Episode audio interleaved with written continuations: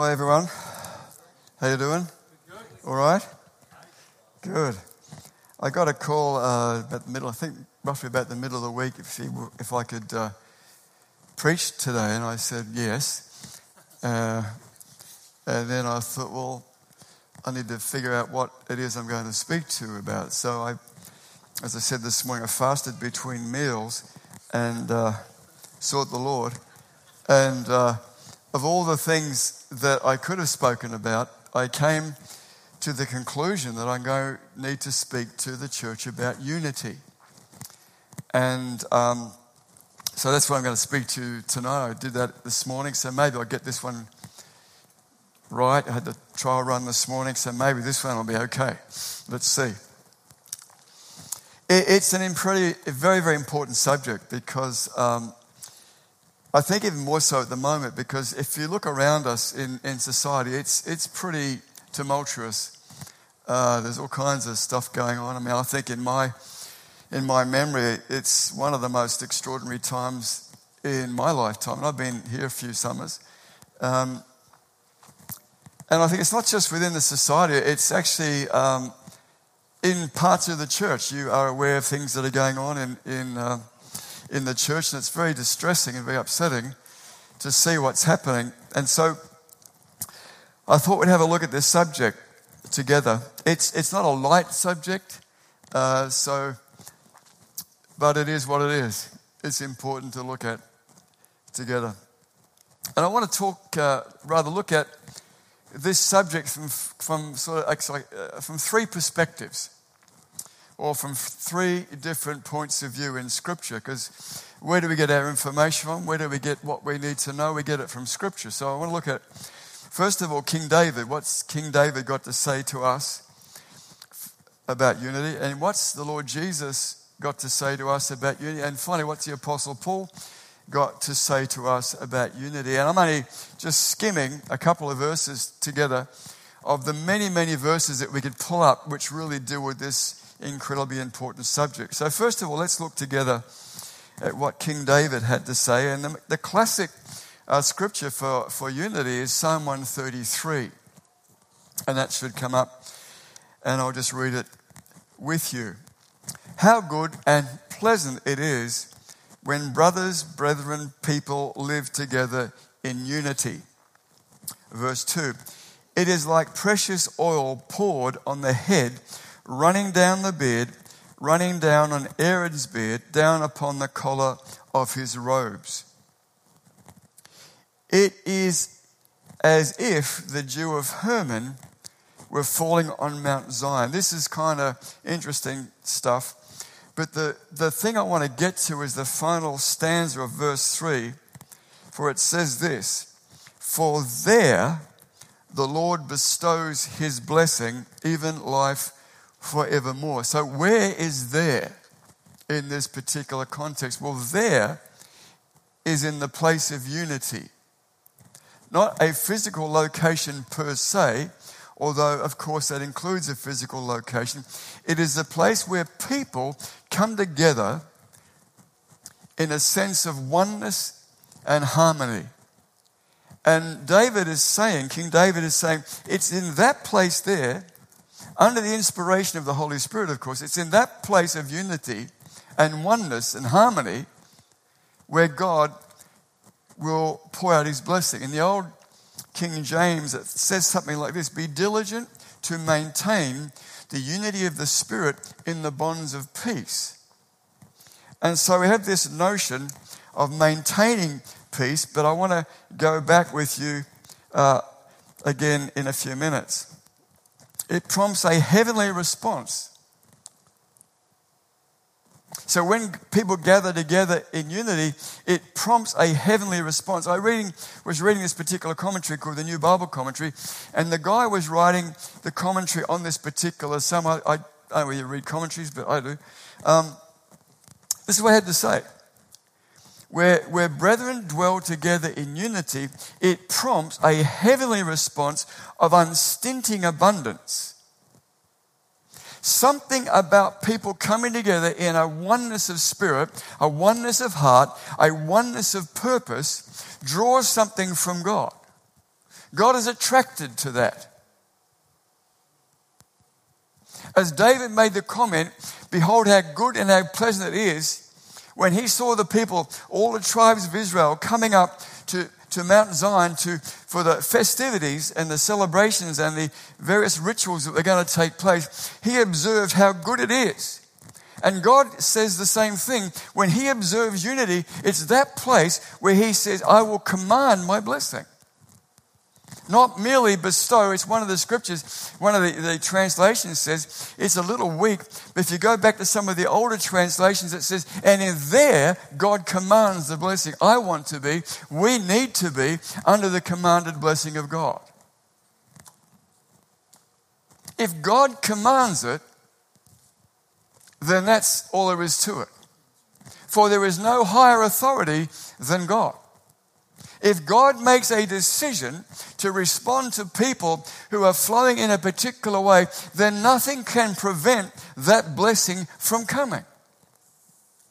Conversely, where there's no unity, God is not attracted to that in this sense. And when there is disharmony and disunity, there is no blessing. Believe me, I've been in situations over the years of pastoring where that is absolutely true. And we don't want to go there. I want to say also before I go on, I'm not saying that we have a problem at the moment. I'm just simply coming to you tonight, giving us a heads up. Should there be situations and circumstances that may put stress on our unity, there are ways to respond so that we can continue in the blessing of God. So that was King David, briefly. You might not think that was brief, but believe me, that was brief. And then, next, of course, what does Jesus have to say about it? Sounds like a wristband.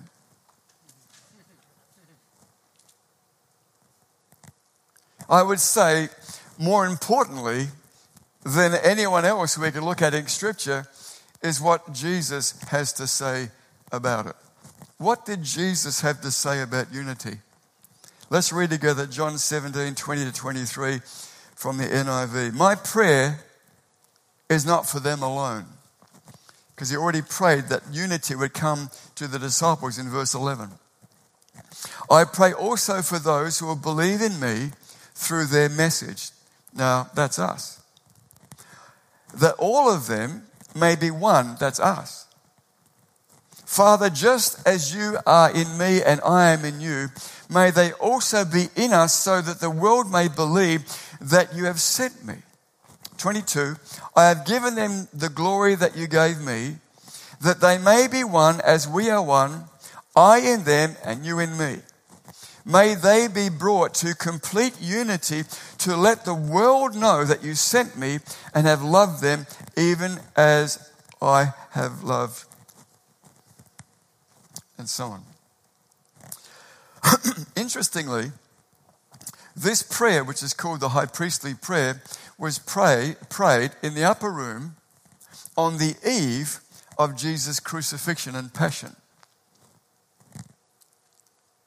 If you knew that tomorrow you were going to face horrendous humiliation, cruel punishment, and ultimate death, what would you talk about? You would clearly talk about those things which were extremely important.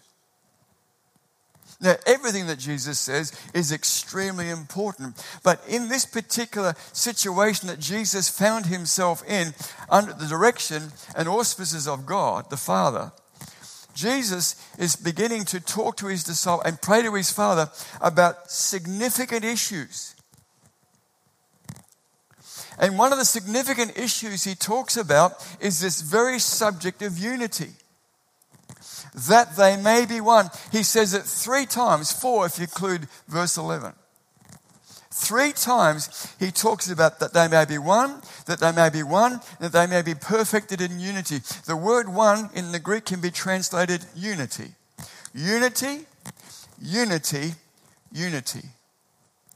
Jesus looking down through the corridors of time to the church age, both then and now, was praying to his Father that a certain kind of quality or dimension will be within his body, within the church. And that, of course, is unity, oneness, harmony. For various reasons, including this one, which is very important, that the world might know that the Father sent him. The world. We know why. But so that the world, the not yet Christians, would understand that there is something special going on among those people. Even more so, in times of turmoil, we should be walking to the beat of a different drum.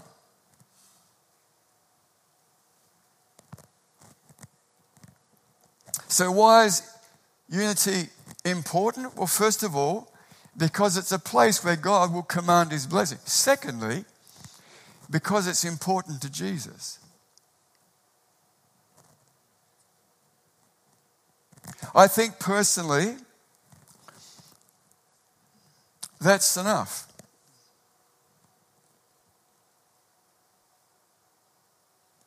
If it's important to Jesus, that would cause him to pray in his darkest hour, if it's important to him, then it must be. It must be important to me and important to us.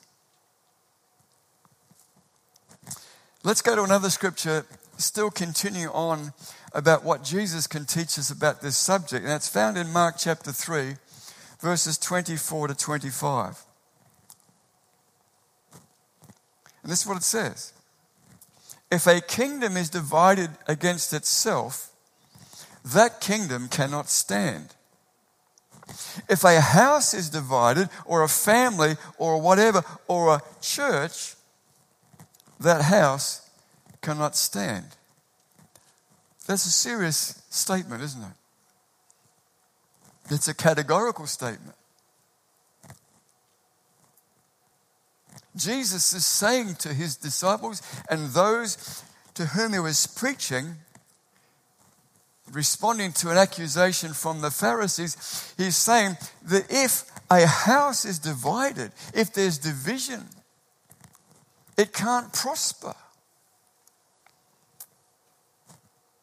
So, therefore, here is another reason why unity, embracing unity, and living by the principles required to continue unity is important. Now remember, this is Jesus speaking.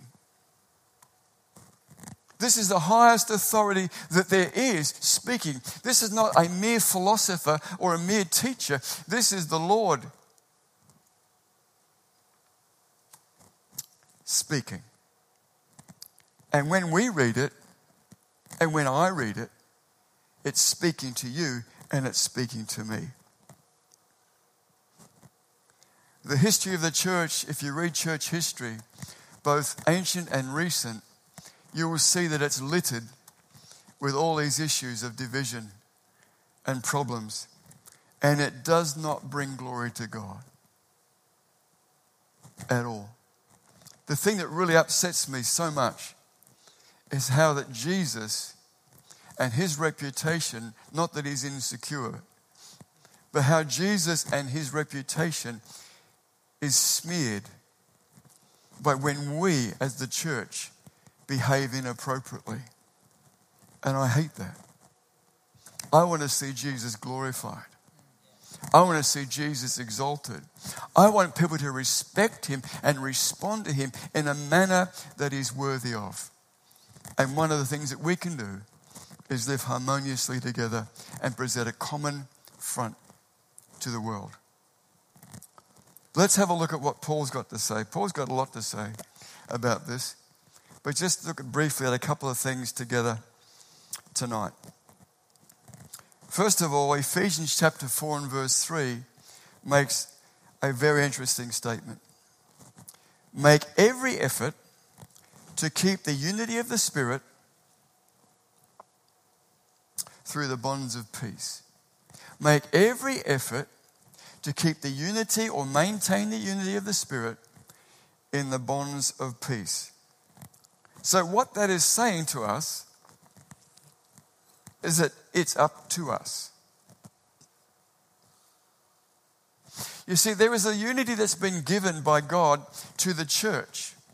And if you read uh, Philippians, uh, sorry, excuse me, Ephesians 4, verses 4 to 6, you will see these wonderful words that one body, one Lord, one baptism, etc., etc., and one Father over all. There is a one given to the church. There is, there is a commonality in the church of all these things that God has placed within the church that bind us together. They are the core values of the church. And so we already have a oneness or unity given by the Father. It is therefore our responsibility, as this scripture says, to make sure we preserve it or maintain it and not to fracture it. And that's what we have to do. The Holy Spirit will help us to do it, but He won't do it for us. We have to use our wills, our thinking, etc., to do this. Another scripture from Paul is Philippians 1:27, and I'll better get cracking here. Otherwise, you'll never go home. By the way, if you do get bored with this, it's fine for you to leave. Uh, A... it's happened. Philippians 1:27 Above all you must live as live as citizens of heaven, conducting yourselves in a manner worthy of the good news of Christ. Conducting yourselves in a worthy manner. Then, whether I come to see you, or whether I come and see you again, or only hear about you, I will know that you are standing together with one spirit, one purpose, fighting together for the faith which is the good news of the gospel. We have been given a responsibility to live or conduct ourselves in such a way as to fight for, not physically, but spiritually, fight for the wonder of the gospel. To live in a particular way. And in a few minutes, I want to show us some practical ways about how we might do that. But Paul says we are to stand firm standing together, shoulder to shoulder, for the sake of the gospel, for the sake of his church, for the sake of his great name. We together can do that. In fact, not just can, we are required to do that. For the reputation of the gospel of the church and of our Lord. The New Bible Commentary again says the greatest hindrance of the advancement of the gospel has been the inconsistency and disunity of Christians. And as I said, I don't think we have an issue at the moment, but just in case something happens that should upset the equilibrium that we're experiencing. In Ephesians chapter 4, verses 1 to 2, and Colossians chapter 3, verses 12 to 14, the Apostle Paul gives us eight principles that if we espouse these principles, and if we live out these principles under the guidance and inspiration of the Holy Spirit, we will preserve unity. We will maintain what we've been given. They're very simple things. They sound almost banal, but they're not. They're profoundly important. They're simple because they're achievable, they're not simplistic.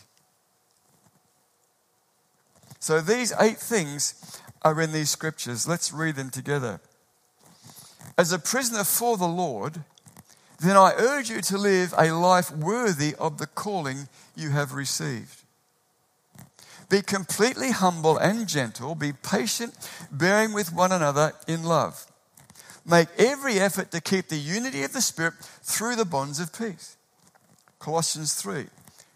Therefore, as God's chosen people, holy and dearly loved, clothe yourself with compassion, kindness, humility, gentleness, and patience. Bear with each other and forgive whatever grievances you may have against one another. Forgive as, forgive as the Lord forgave you.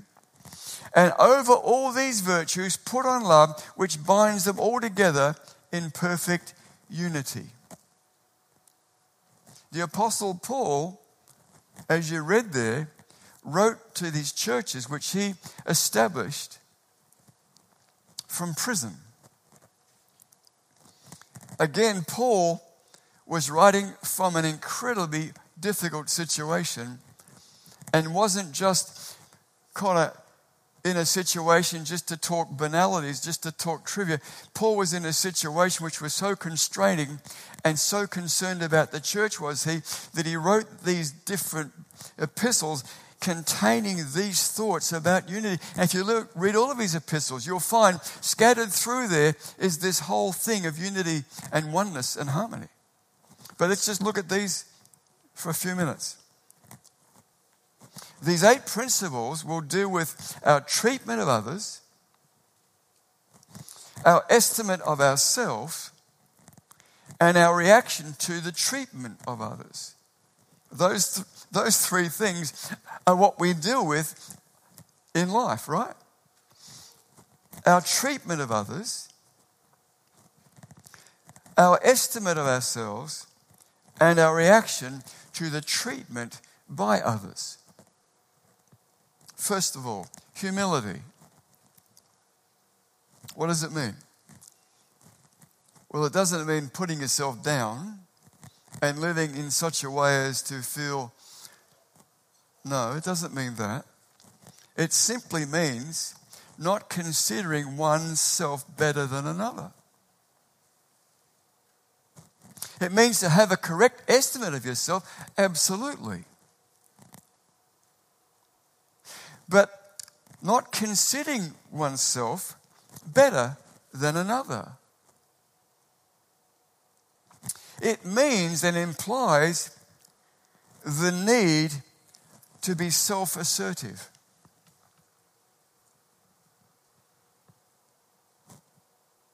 And this directly affects our treatment of other people. Jesus didn't insist upon his rights,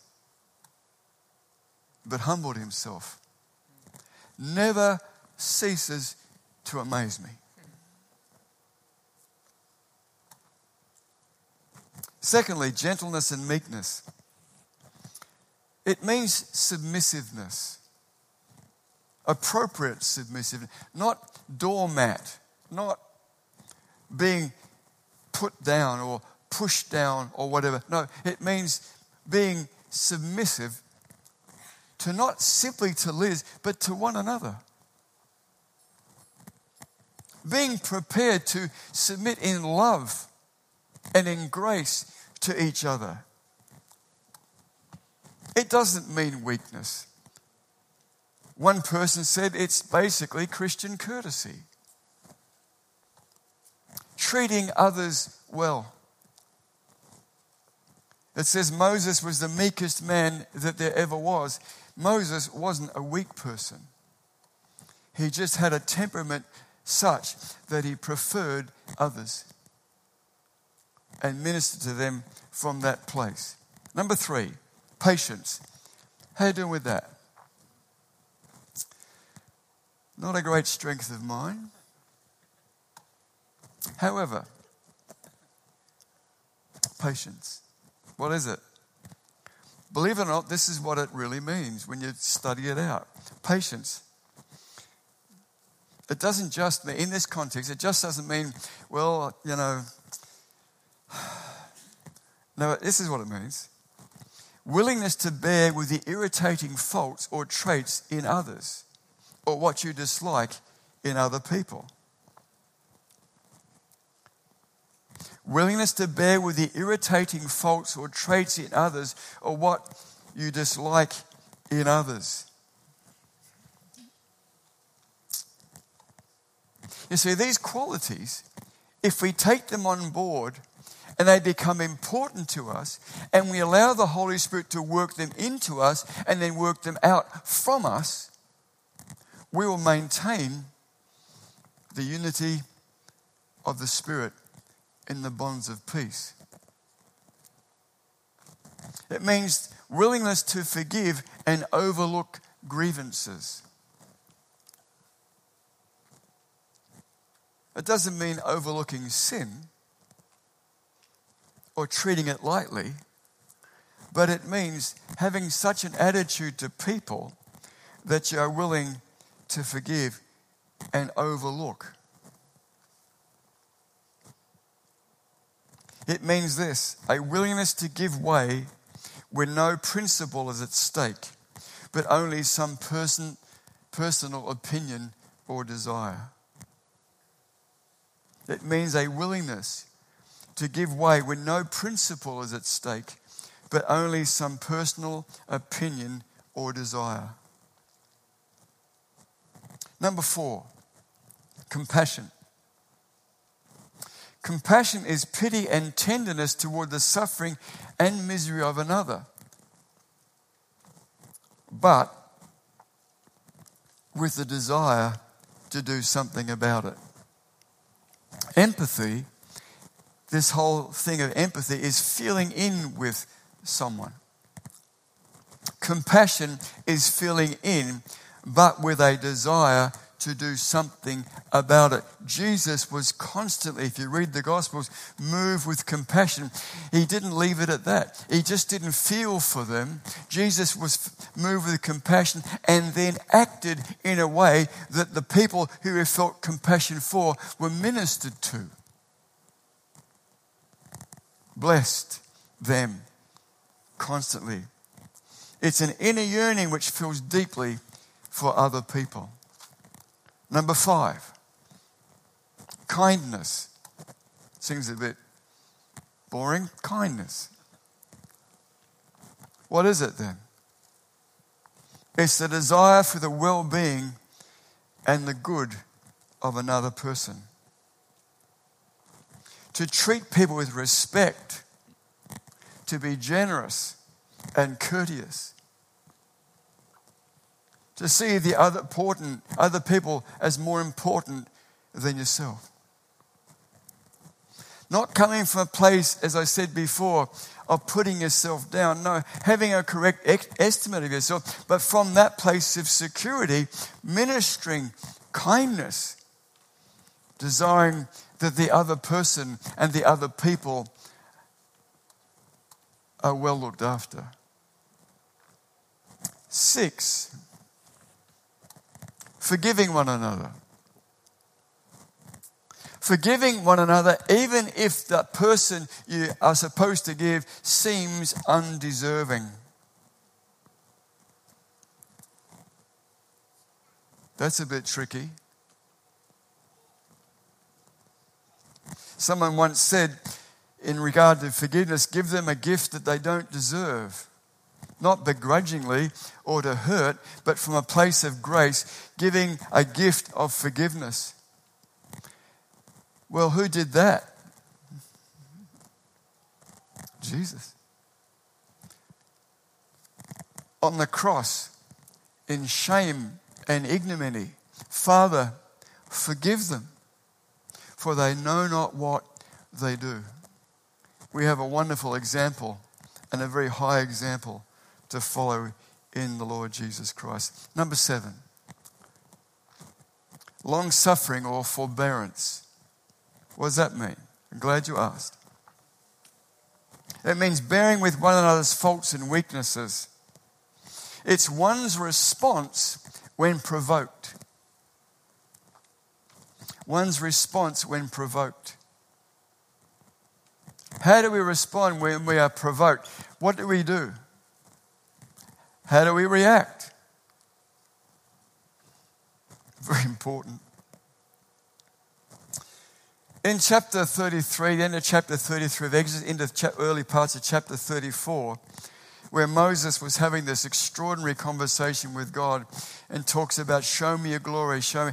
And God responds, Well, my face you cannot see, but there's a place by me in the cleft of the rock. Stand there, and my, I will pass by and declare my name.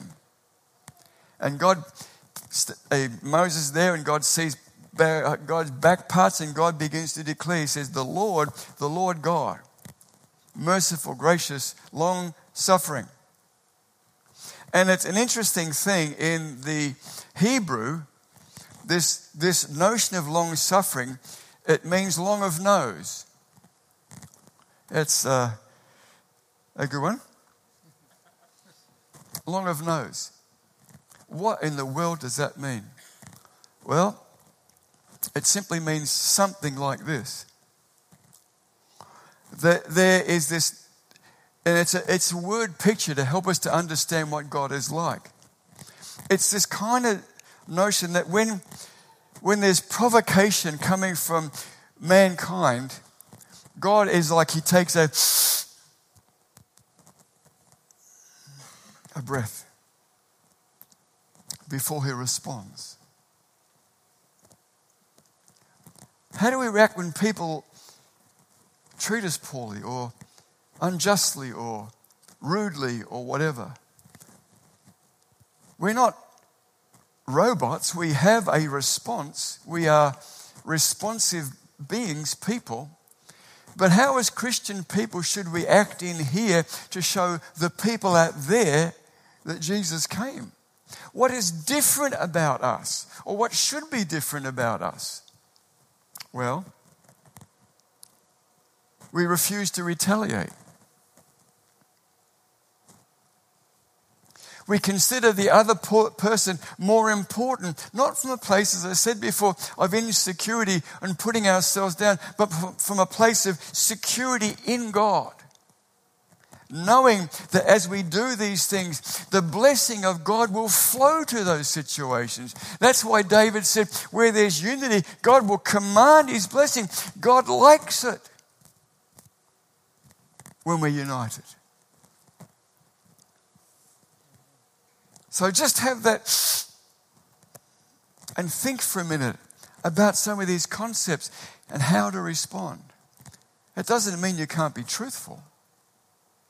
But going to be truthful with grace and kindness and long suffering, etc. Number eight, put on love. Paul says, which is the perfect bond of unity. Love. What kind of love? Well, you just put your head on the side and just sort of go, ah, no, that's not love. That's just, I don't know what that is. That's just horrible. Put on love. Love's a decision. This kind of love is a decision. It's not an emotion. It's there's emotion associated with it, but it doesn't stem from emotion. It stems from a decision. Agape love. The God kind of love. Agape love is this unsolicited, caring, self giving, sacrificial, others orientated love.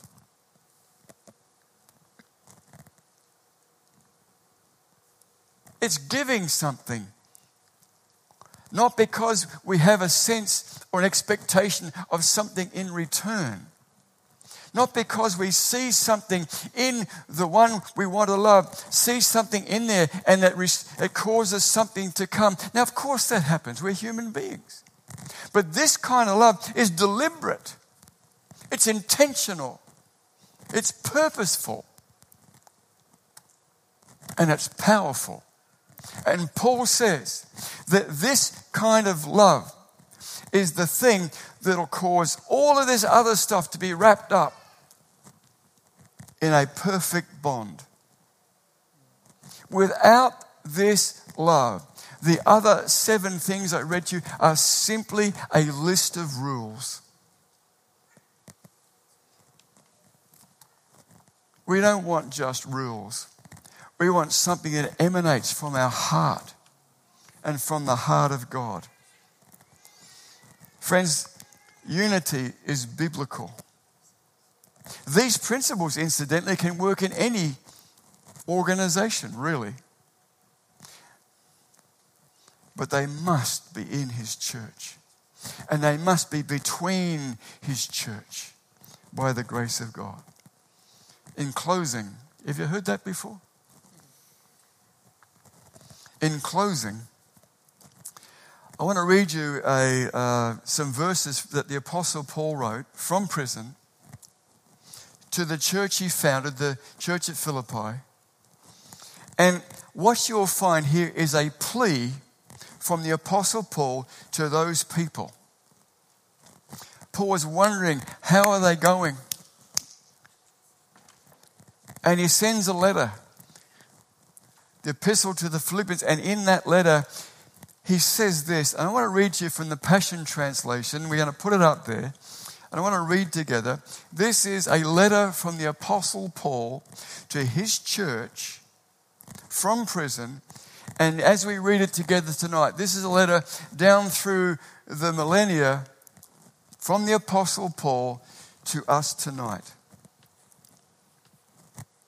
Philippians chapter 2, verses 1 to 8, the Passion Translation.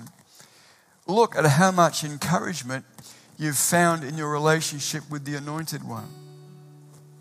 You are filled to overflowing with His comforting love.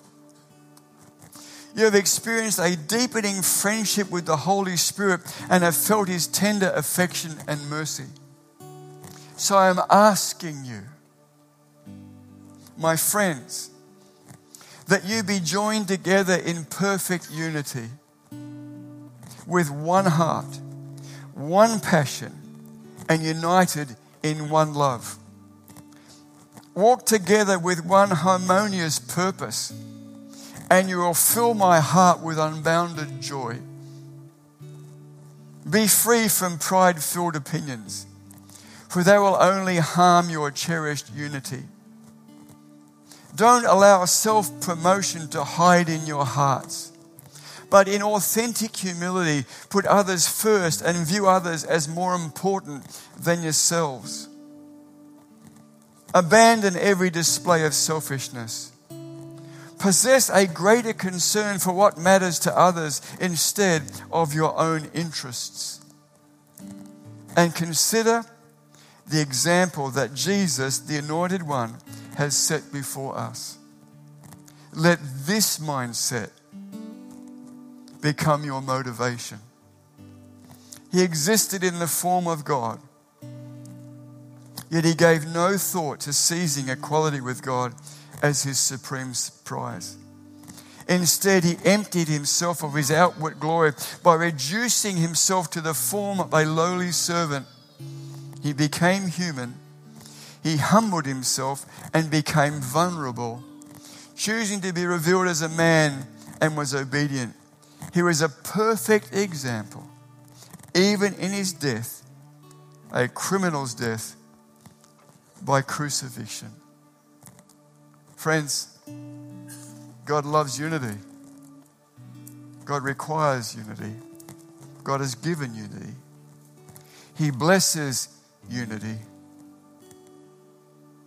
And we have a responsibility by His grace and by the power of the Holy Spirit to maintain it. God bless you.